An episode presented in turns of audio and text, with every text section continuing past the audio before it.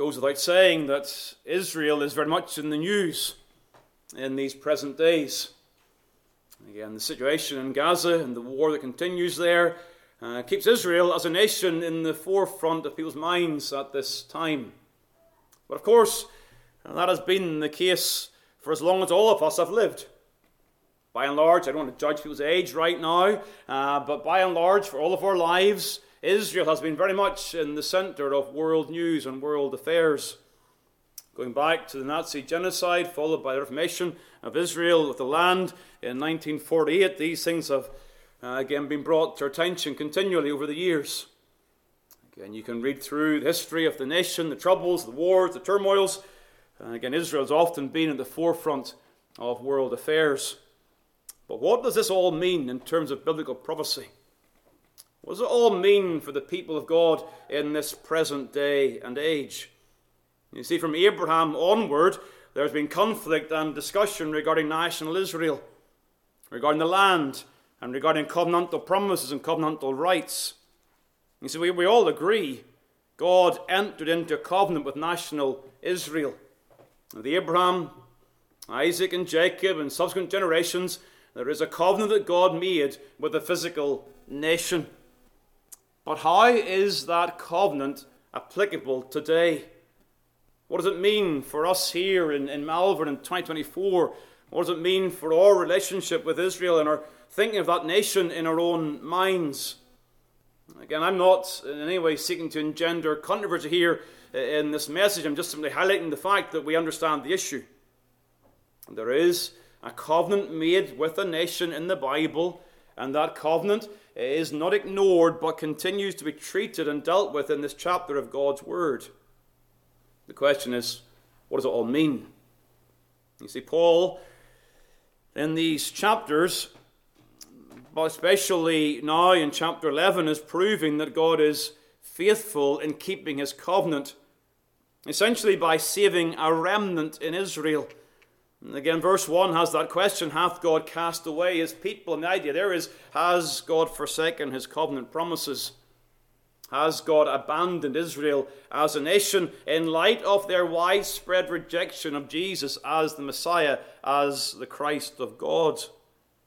But to Paul, in Paul's mind, the issue at stake is not so much about land as it is about the hearts of the people.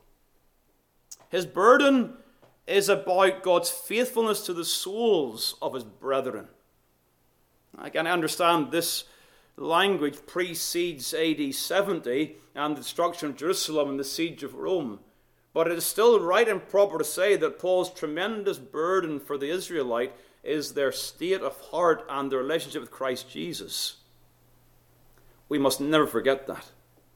That must be in the forefront of our thinking regarding Israel. It is that they would come to acknowledge their Messiah as their Messiah personally.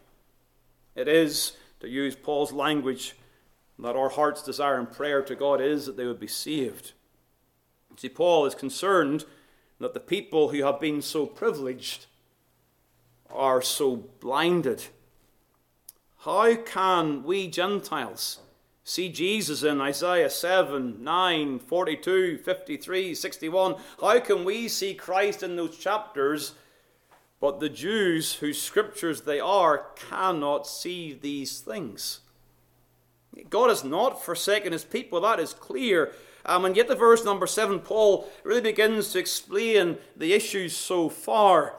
Again, there's this opening question what then? Uh, again, it sets our minds in light of what he said so far. Well, oh, what do we understand through all of this? He goes back at least as far as back to chapter 9, the verse number 31. Look what it says there. But Israel, which followed after the law of righteousness, hath not attained.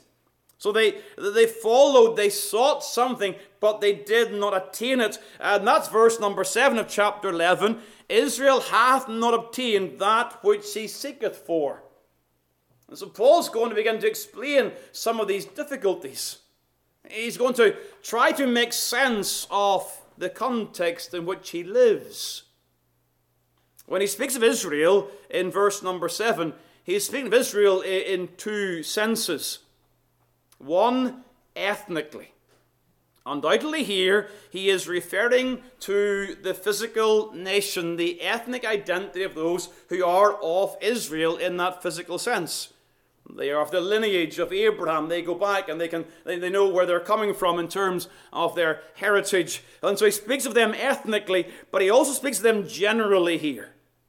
There's a generality of language here. Israel. He's not talking about one individual. He's talking about the nation as a, a whole, generally speaking. Having acknowledged the remnant, verse number 5, he's not referring to every single individual Israelite. He's looking at the nation as a whole, as we could look at America as a whole and say it is a secular, unbelieving nation in a generality. Oh, yes, there are many who know the Lord in the nation, but in general terms, they've turned their back against the Lord. That's how he's referring to Israel here. In a general sense, they have not obtained. They have not obtained that which they sought for. Well, what is that? Well, that, of course, refers to righteousness with God. Back in chapter 9, verse 11, but Israel, which followed or sought after or pursued the law of righteousness, hath not attained to the law of righteousness. They understood there was a God in heaven. They understood that God was a law giving God. They understood that it was important to be right with God. What a question that is. Have you asked that question today? How can I be right with God? We sang the hymn to illustrate that point and the emphasis that the only way of righteousness is through Christ's perfect righteousness. And that's the point of chapter 9 and chapter 10 as those chapters continue together. Christ is the end of the law for righteousness. But they ask the right question. You know, perhaps you're praying for some unsaved soul in your heart. This is a good place to start. Lord, put within their heart a sense of yourself and a recognition of their need to be right with thee. That's a good prayer to pray for those who are lost because the absence of this question in their minds will therefore lead to an absence of the sense of need for this righteousness. So ask that question how can a man be right with God? Well, the, the, the Jew, the Israelite, they understood that. And yet they did not obtain it, they did not find it. But the election did, verse number 7. But the election hath obtained it. Now, this is not a reference to all the elect. It's not a reference to, to, to, to you and me at this point. It's a reference to the election within the nation of Israel. It's a reference of verse number 5. There is a remnant according to election of grace. It's not referring to Gentiles right now. He's referring to those who are elect Israelites at this point. They obtained it, but the rest were blinded. In other words, within national Israel, in general terms, there's a rejection of Jesus as the Messiah, but there are those within national Israel, they are the election according, or they are the remnant according to the election of grace, they have obtained it. But the rest are blinded. Gentiles don't come to the fore until you get down to verse number 11. And so Paul is highlighting the situation with national Israel. By and large, the nation is made of those who are blinded to the gospel truths that the elect have come to see. And so in verse number 7, Paul is explaining the state of affairs here. He's saying, well, no, God has not cast away his people, but, but here's what's happening here. The elect, those who know God's grace, they have come to see and understand the gospel, but the vast majority are blinded. And so Paul is really answering the question why don't the Jews believe in Jesus as the Christ? And the answer he gives is the answer we can give today. How come? How come the Jews who have the Old Testament scriptures cannot see in the person of Christ their own Messiah? How can that be the case? Well, in answering the question, Paul begins by pointing out that Israel's rejection of Jesus as the Christ is patterned in the Old Testament scriptures. Verse number 8 According as it is written, God hath given them the spirit of slumber, eyes that they should not see, and ears that they should not hear, unto this day. Now, what you're seeing here is Paul again taking the Greek translation of the Old Testament, the Septuagint. He's taken that Greek translation, and what he's done here is he has merged two separate Old Testament texts. So, what I want to do is, I want you to, if you can, look in your Bibles, get your Bible out. I want you to initially turn your Bible uh, to Isaiah 29. But we're not going to stop there, but you might put a finger in there, okay? So, Isaiah 29. And then we'll just mention that verse. We'll come back to it though. And then, having passed by Isaiah 29, we'll then turn it back to Deuteronomy 29. So you've got Isaiah 29, first of all, and the verse number 10 For the Lord hath poured out upon you the spirit of deep sleep. That's the quotation that's given there in the beginning of verse number 8. God hath given them the spirit of slumber. Or at least that's the reference. But you then go back, so keep a finger in Isaiah 29, and you then go back to Deuteronomy 29. And you see the majority of the reference that Paul is using according as it is written. Deuteronomy 29 and the verse number 4. Yet the Lord hath not given you an heart to perceive, and eyes to see, and ears to hear unto this day. You'll see Paul is taking the sense and the meaning of the text. And he, he, he, replaces the negative God hath not given you with the positive language of Isaiah 29 God hath given you a spirit of deep sleep or slumber. And so he's, he's merging the two passages together, and he, he does so very, very deliberately. But in Deuteronomy 24, initially, Paul is liking his generation to the people in the wilderness. Listen to verse number two. And Moses called unto all Israel and said unto them, Ye have seen all that the Lord did before your eyes in the land of Egypt unto Pharaoh and unto all his servants and unto all his land. They, have seen these things. And the great temptations which that I have seen, the signs and those great miracles, yet the Lord hath not given you an heart to perceive. And Paul is making the point that those Jews in his day, they are akin to the people here in the wilderness. There's a pattern here. There are those who have seen the power of God, seen the signs and the miracles, but they do not respond in faith. They couldn't see beyond the physical to see the reality of the person of God.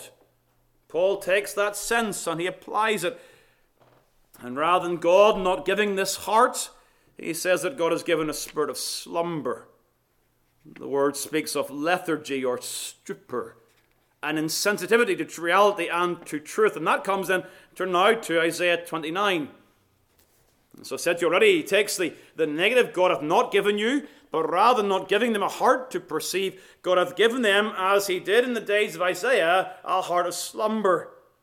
Verse 10 for the Lord hath poured upon you, Isaiah 29, verse 10, the Lord hath poured upon, out upon you the spirit of deep sleep, and hath closed your eyes, the prophets and your rulers, the seers, hath he covered.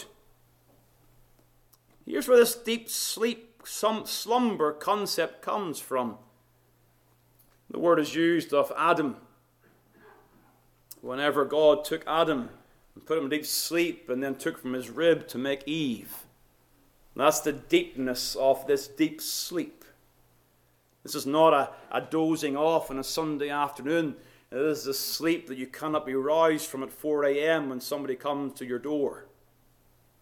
The deepness of deep sleep is used regarding Saul and his army when David takes the spear and the cruse of water from their side, the same word is used. That's the language here. You're seeing people who are not roused easily. And the words that are used here are clearly words of judgment. You see, look, verse number 1 of Isaiah 29. And what's happening here is God is judging the people. Woe to Ariel is a reference to, to Jerusalem, to Ariel, the city where David dwelt. Add ye year to year, let them kill sacrifice. Yet I will distress Ariel, and there shall be heaviness and sorrow, and it shall be unto me as Ariel. And he continues with these words of judgment. And part of the judgment is this giving them of a spirit of deep sleep. Verse 13 Wherefore the Lord said, listen to this language. For as much as his people draw near me with their mouth and with their lips to honor me, but have removed their heart from me, and their fear toward me is taught by the precept of men. You know where that's from? Well, it's from Isaiah 29, but it's referred to in the Gospels regarding the Pharisees and the rulers. There's a worship of God with their lips, but their heart is far from God. And so, what you're seeing here the wilderness generation, Isaiah's generation, and now the generation of the Apostle Paul in the days of Christ and the apostles, these generations are all the same. There's a consistent pattern of thought here. They are recipients of great blessings, but they're asleep to heavenly realities and to truth. It was so in Moses' day, they saw all the signs, but they did not see. It was so in Isaiah's day, they would not see truth, even though God is bringing truth through Isaiah, and so it is now in the day of the greatest prophet of all, Christ Jesus. Miracles, signs, and wonders, teaching with authority, and yet they will not see. In Isaiah's day, their rejection of God had reached the point of no return. They had so persisted in rejecting the Lord. You, you turn back to Isaiah chapter 6. Again, this is just not a theme in Isaiah chapter 29. It's also back in Isaiah 6, and it's in the call of Isaiah to the ministry. He's going to be a prophet of God. Whom shall I send? Here am I, send me. Verse number 8, and then verse number 9. And he said, Go and tell this people, Hear ye indeed, but understand not. See ye indeed, but perceive not. Make the hearts of the people fat, and make their ears heavy, and, their, and shut their eyes, lest they see with their eyes, and hear with their ears, and understand with their heart, and convert, and be healed. What a minister this is, Isaiah. You're going to preach the word of God, and even through your very preaching, it's going to means of judging the people. As it was in Moses' day, as it was in Isaiah's day, the very preaching of the Word of God is used by God as a means of judgment, hardening the hearts of the people. Again, I'm not going to run too far in application right now, but it's a very, very solemn thing if you sit under the preaching of the Word of God and your heart is hardened under the Word that God uses His word in your ears in such a way that you stubbornly, consistently reject the word of God. The word of God itself, the blessing, becomes a means of judging your soul. And so we're seeing these things. You see it also then over in Acts chapter 28. We're seeing a pattern here. Turn across to Acts 28 what is this pattern that we're seeing? Well, we're, we're again, we're, we're seeing that there are those who are greatly blessed, and yet in the blessing, as they reject the blessing, they are hardened in their hearts. Acts 28. It's, of course, referring to Paul in Rome, and there were those uh, again, of, of the Jews and Israelites in Rome who, who came to hear about Paul. There's a day appointed. They came to him, verse 23, and he expounded and testified the kingdom of God, persuading them concerning Jesus, both out of the law of Moses, out of the prophets from morning till evening. You see this. Is a, a Jewish audience. And what are they getting? They're receiving the privilege of the Word of God from the Apostle Paul himself.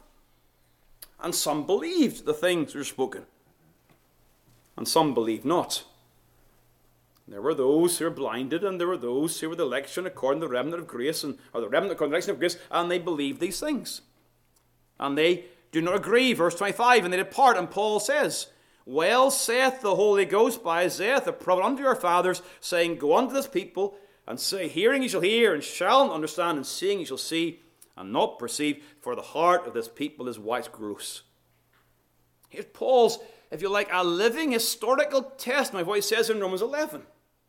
Yes, there are those who hear, but by and large, in general terms, the gospel is hid to those who are greatly privileged. Their eyes are closed, their ears are dull, and their hearts wax gross. Verse 28 it then says, Be it known therefore unto you that the salvation of God is sent unto the Gentiles, and they will hear it. We'll come to that later on. And so, back in Romans chapter 11, what you're seeing here is Paul using the Old Testament scriptures to show that what's happening his day is not unusual. And God, the unchanging God, as he dealt in judgment in Moses' day and dealt in judgment in Isaiah's day, will bring judgment now in Paul's day. And we'll come to that. Before going forward, there are some things you should note. I just I, I, I wrestled. How do you organize this? Well, I, I want to put the lessons in now. Now, in your bulletin, it says C, D, E. That's just a typo, okay? It's A, B, C. If you're filling in blanks in the bulletin, it should be A, B, C. One of those autocorrect things in the, in the word processor. But there are three things we should note before we move forward. We should remind ourselves again today of the, of the absolute necessity of a divine work for men to perceive truth. I, I know it's, it's so obvious. But I, am mindful again of, uh, of some young folks in our gathering and others who perhaps are new to these things and need to remind of them time and time again. And even for all of us, we may know it well, but we sometimes forget it. That there are people and they can be eyewitnesses of the miraculous and the power of God, and yet they are still dead in their sin and they will not see Christ. I've said this so many times. Do not be surprised that your unconverted friends and family reject the gospel. Rejection of the gospel is what is natural to them. Belief in the gospel is supernatural. And it is to our shame that we are not in prayer as we ought to be. At 5.15 on a Sunday evening, or at 7 o'clock on a Wednesday night, that other things are more important than seeking the face of God for the extension of His kingdom. We subscribe to the doctrines of grace and the Reformed faith. We, we say we believe in total depravity, and yet it seems to be the case that we presume that people can be saved without the power of God in their lives. Remind ourselves again of the absolute necessity of a divine work of grace. Secondly, please note the marks of grace in the elect. Because what you're seeing here, verse number seven, the election hath obtained it, the rest were blinded. There are contrasts here, and there are opposites given here. And so, what is true of the elect is not true of the blind, and what's true of the blind is not true of the elect. Who are those who have come to know grace? Well, they are those who have a living heart, and seeing eyes, and hearing ears. They are not marked by slumber and a stripper of spirit when it comes to the things of God. You know, let me put this very, very bluntly. We live in a nation where there are so, so many who profess to know the Lord, who go to church on a Sunday. And yet, they only really come alive when you're discussing politics or sport or money. When those things are discussed, then they really come alive. But when it comes to talking to the Lord, there's a blank faith and deadness. It's a tragedy. If we say we live, then we live for these things. We are not marked by a stupor of spirits and a slumbering heart. We're not asleep when it comes to the gospel, but we love the gospel. We love Christ. And we delight to discuss these things. And we smile and are glad when we consider what God has done in His grace. And yet, tragically, let's be honest. Tragically, we often find ourselves kind of more alive in discussing things of this world. They energize our spirits. You know, if, if your spirit is energized by the things of this world, it is the flesh that's being energized and not the spirit. The spirit is energized by the things of the gospel. And so, the elect are marked by that lively spirit, by the eyes that see and the ears that hear. Does that describe you today? Are you a living, breathing, seeing, hearing believer in the Word of God? Is that your soul today? I'll say, oh, Pastor, it is, but it's, it's not what it could be. Well, that's a third lesson.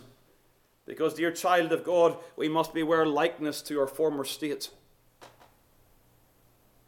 What is essentially remaining sin? Remaining sin is a likeness to our former state outside of grace. We know sin doesn't reign, but it remains. Uh, and what is sin? But it's, it's living like an unbeliever.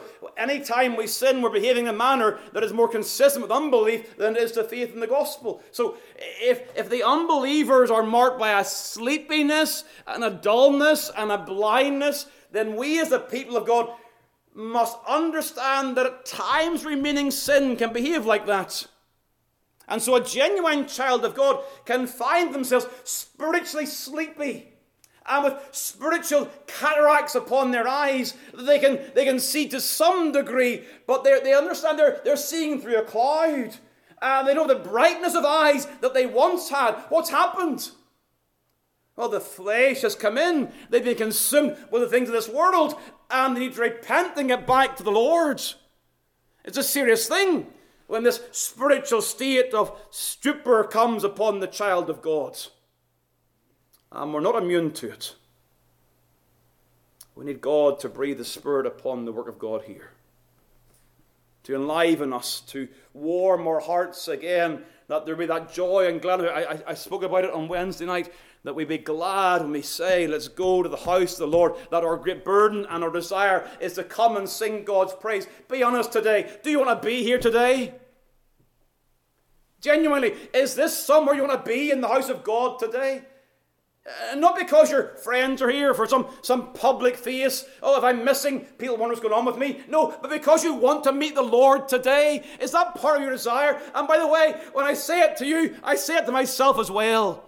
I have no choice but to come here. And that's a real danger. Is my heart here? Is your heart alive for the things of the gospel today? Or have you allowed the Spirit to creep upon your soul? Well, those are some lessons to keep in mind. When you see a stupor in your mind, when you see this slumber in your soul, hate it, deal with it, and get to the Lord. Well, secondly, today, as Paul explains this situation, he understands that this rejection is patterned in the Old Testament, but it's also punished. And this really is the key point he makes here. That we, we understand, well, it says here, God hath given them, verse number 8. We, we saw that in Isaiah chapter 29. There's a, a sense in God's actions here. This is not, if you like, it's not men creating this in themselves, it's, it's God's action. And the question is is, is this an arbitrary act of a sovereign God? Now, Paul, he clearly sees the sovereign hand of God over the matter of the widespread rejection of the Jews. Chapter 9, verse number 17 and 18 He hath mercy on whom he will have mercy, and whom he will he hardeneth. Clearly, Paul understands the sovereignty of God.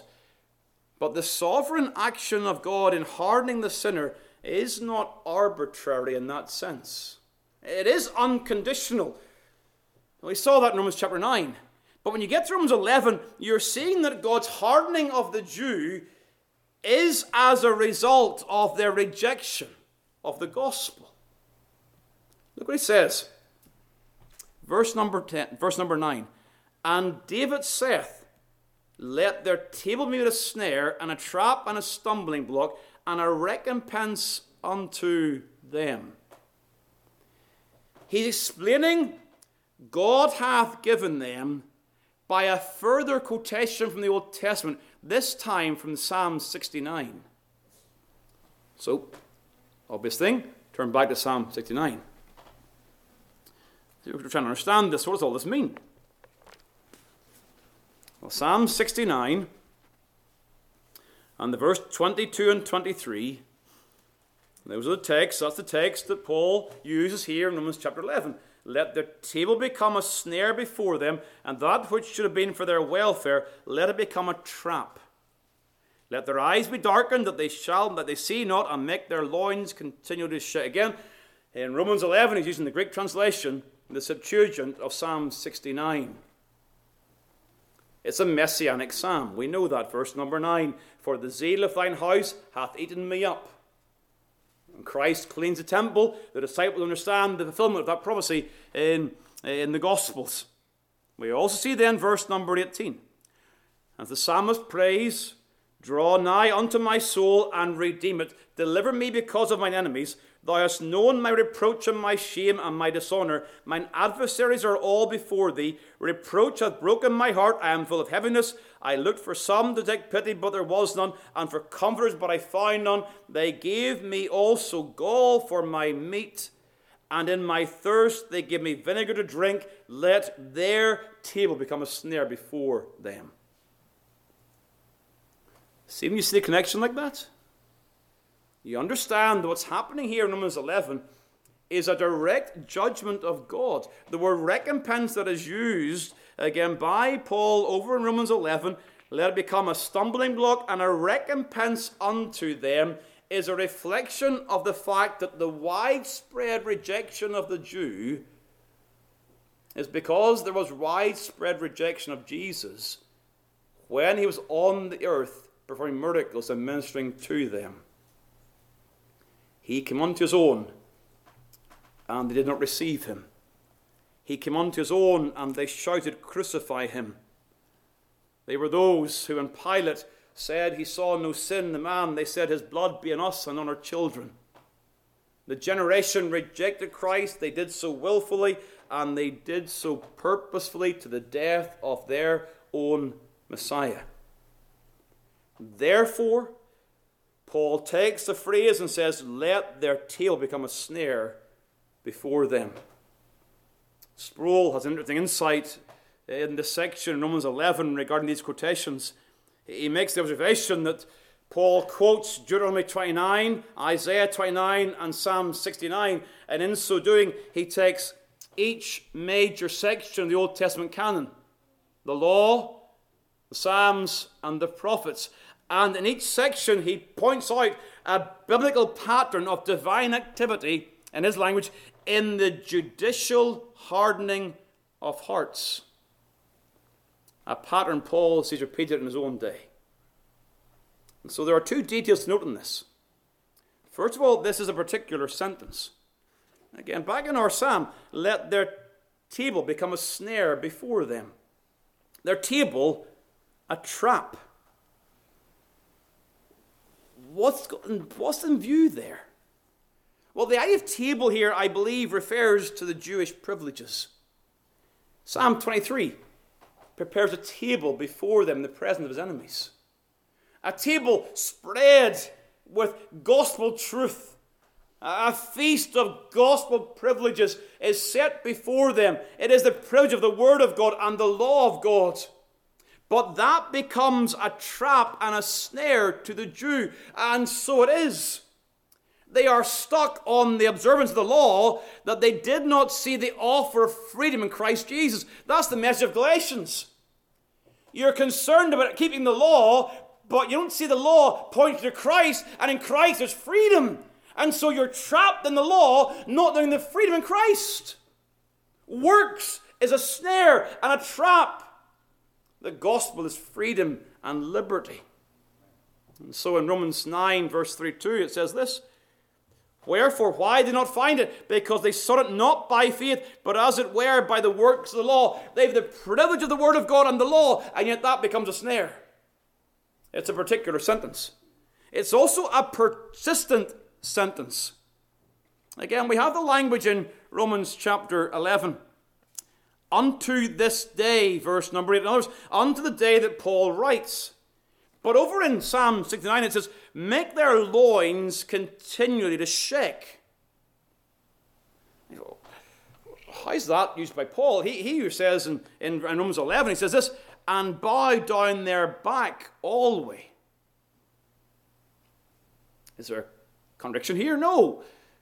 What's happening here is likely a reference, a, a pictorial reference to the blind bending over to find their way in the dark their backs bent in such a way that their upper legs are shaking under the pressure of being stooped all the time.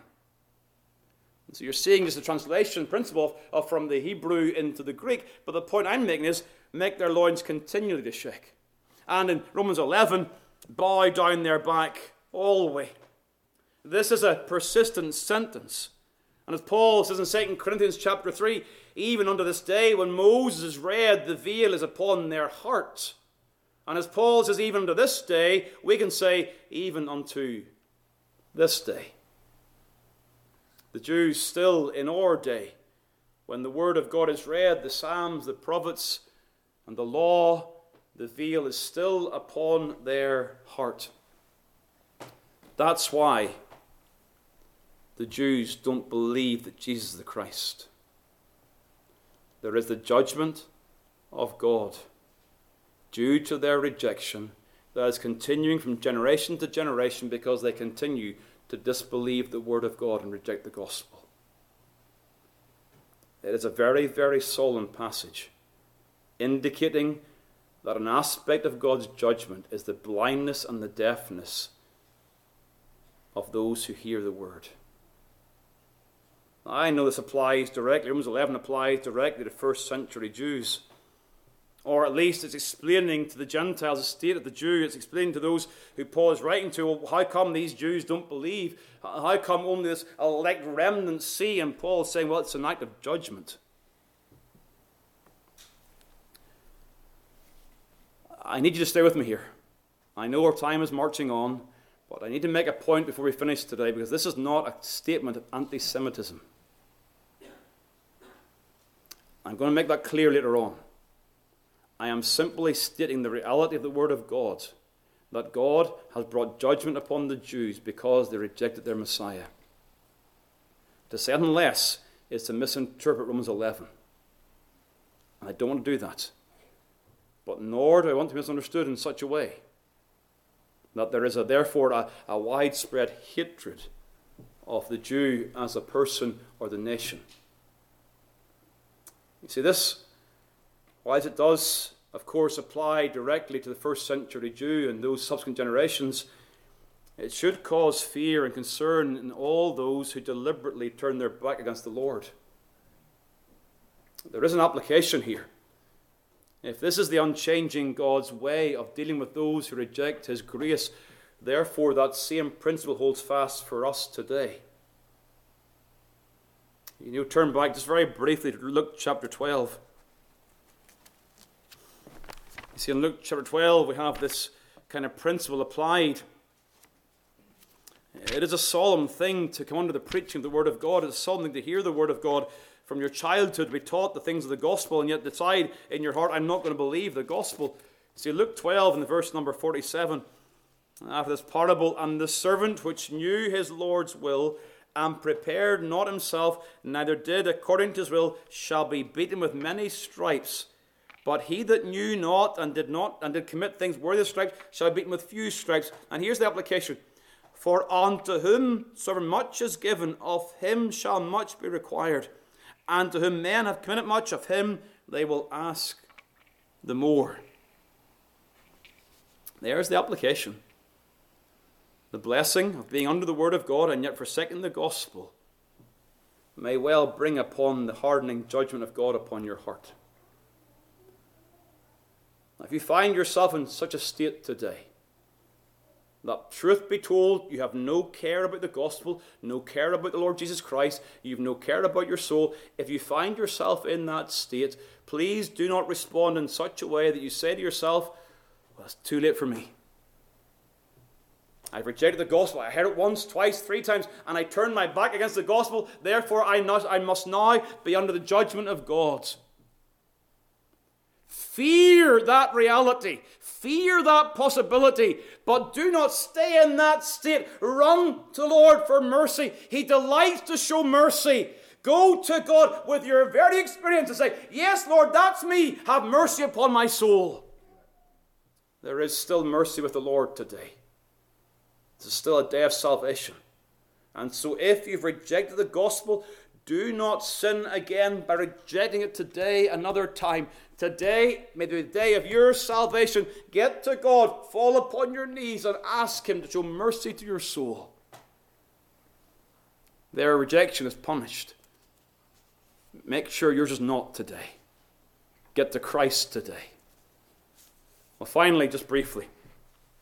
Note that Israel's rejection is purposed here.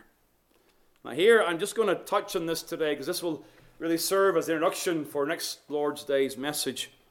Because when you get down to verse number 11 and 12, he then goes on to really deal with the application of this further. I say then, have they stumbled that they should fall?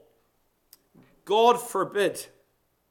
And the, the question really must be asked if the sentence is persistent, in the previous verses, if the unto this day continues and continues for centuries, will it always be the case? Will the slumber of the Jews last forever? And that's what Paul is now addressing. Or at least he's going to hint at it here and come back to it more shortly. But he's going to say right now, God forbid, may it never be. This strong, emphatic negative that Paul uses at times in Romans this is not the case. It's not that the Jewish people is done for and finished forever and forever. That's not what's happening here. He explains the reality, first of all. He notes the historical fact. Rather, through their fall, salvation has come unto the Gentiles. He's saying this is what happens in fact and in history. Acts 18, Acts 28. There is rejection by Jews of the gospel, and Paul says in both those passages, for now we're going to go to the Gentiles. They shall, here we saw it in Acts 28. And so Paul is saying, they fall, and through their fall, the doors of gospel opportunity open particularly to the Gentiles, and they shall indeed accept the Lord. People like you, me. That's the reality explained. Then there's also some reasons given, and there are, there are two reasons given. One is God's plan to save or to make rich the Gentiles. Salvation has come unto the Gentiles. Verse number 12 Now, if the fall of them be the riches of the world, or the riches of the Gentiles, God's plan is being fulfilled as the Jews reject the Messiah, so the gospel is open to the Gentiles, and they are saved and they are made rich. Christ became poor that we might be made rich. I could stop here for a while. A sense of true perspective. Dear child of God, if you're saved, you are rich today. You have riches beyond your comprehension.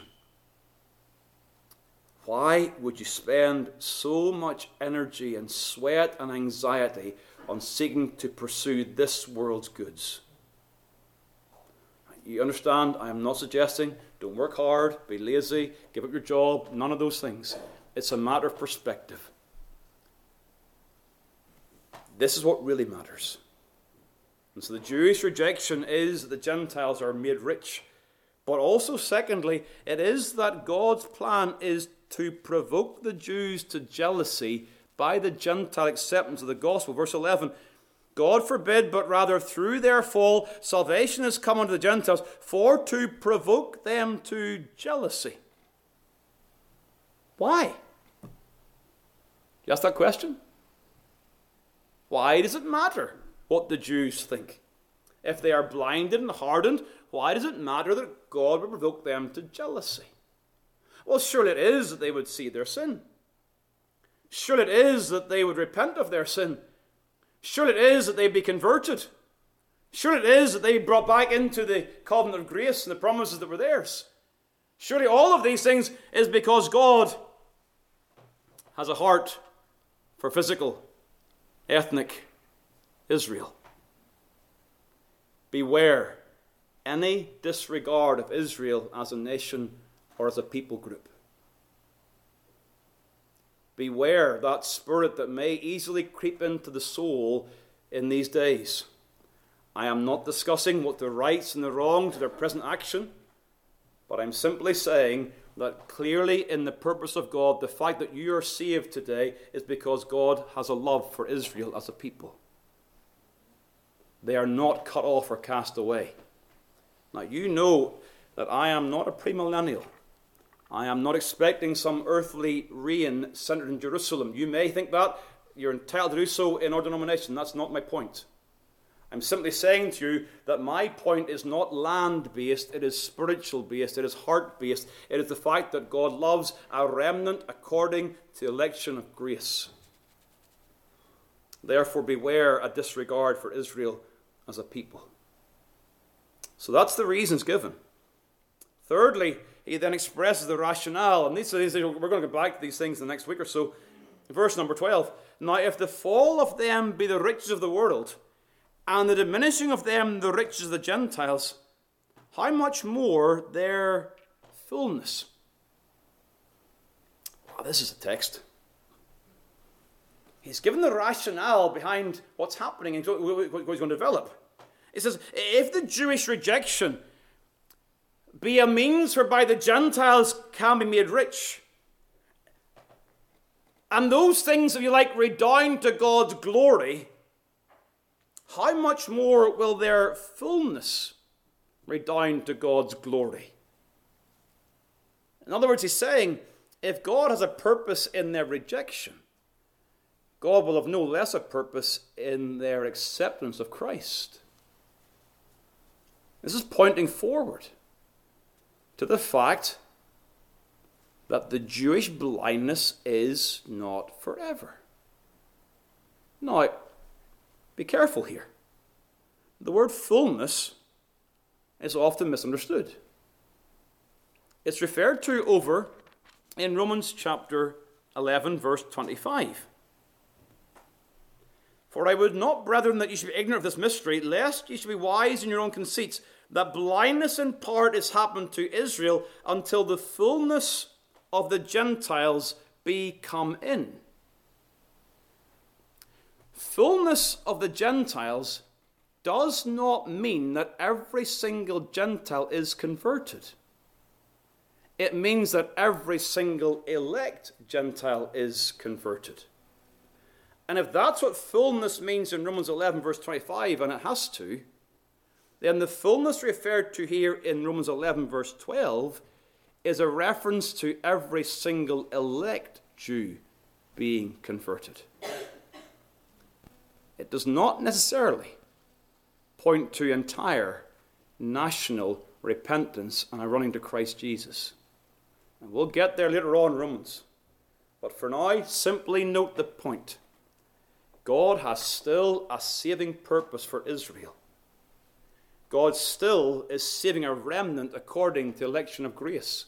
His covenantal purpose with Israel requires that he is still dealing with individual Jews and drawing them to Christ Jesus. Therefore, pray for those who evangelize the Jews. Therefore, if you have opportunity, share the gospel with those who are Jewish. And pray for God to save those because they are part of his elect people. And as we pray for the building of the church, that's going to include Jew and Gentile. And we're going to spend all eternity, Jew and Gentile, in one body, worshipping the Lamb that was slain. Now, I am so very thankful for your patience today. This is difficult. We're working through texts and Bible texts. I trust you've seen application to your soul. But as we close, let me just simply read to you again the words at the end of Romans chapter 11. Oh, the depth of the, of the riches, both of the wisdom and knowledge of God, how unsearchable are his judgments and his ways past finding out. For who hath known the mind of the Lord, or who hath been his counselor, or who hath first given to him, and it shall be recompense unto him again? For of him, and through him, and to him are all things, to whom be glory forever. Amen. Let's pray.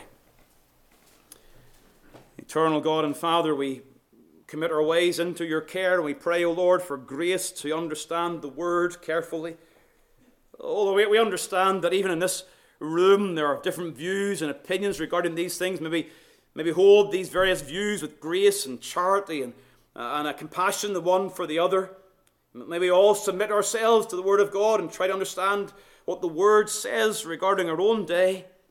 Help us, O God, to have a, a love for Jew and Gentile alike, that, that we would not exclude the gospel from any ethnic uh, community, but rather bring the gospel to all people, for whosoever shall call upon the name of the Lord shall be saved.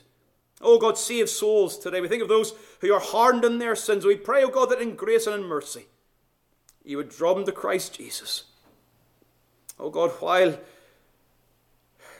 while others are calling, save people in our own context, friends and family and neighbours in this place.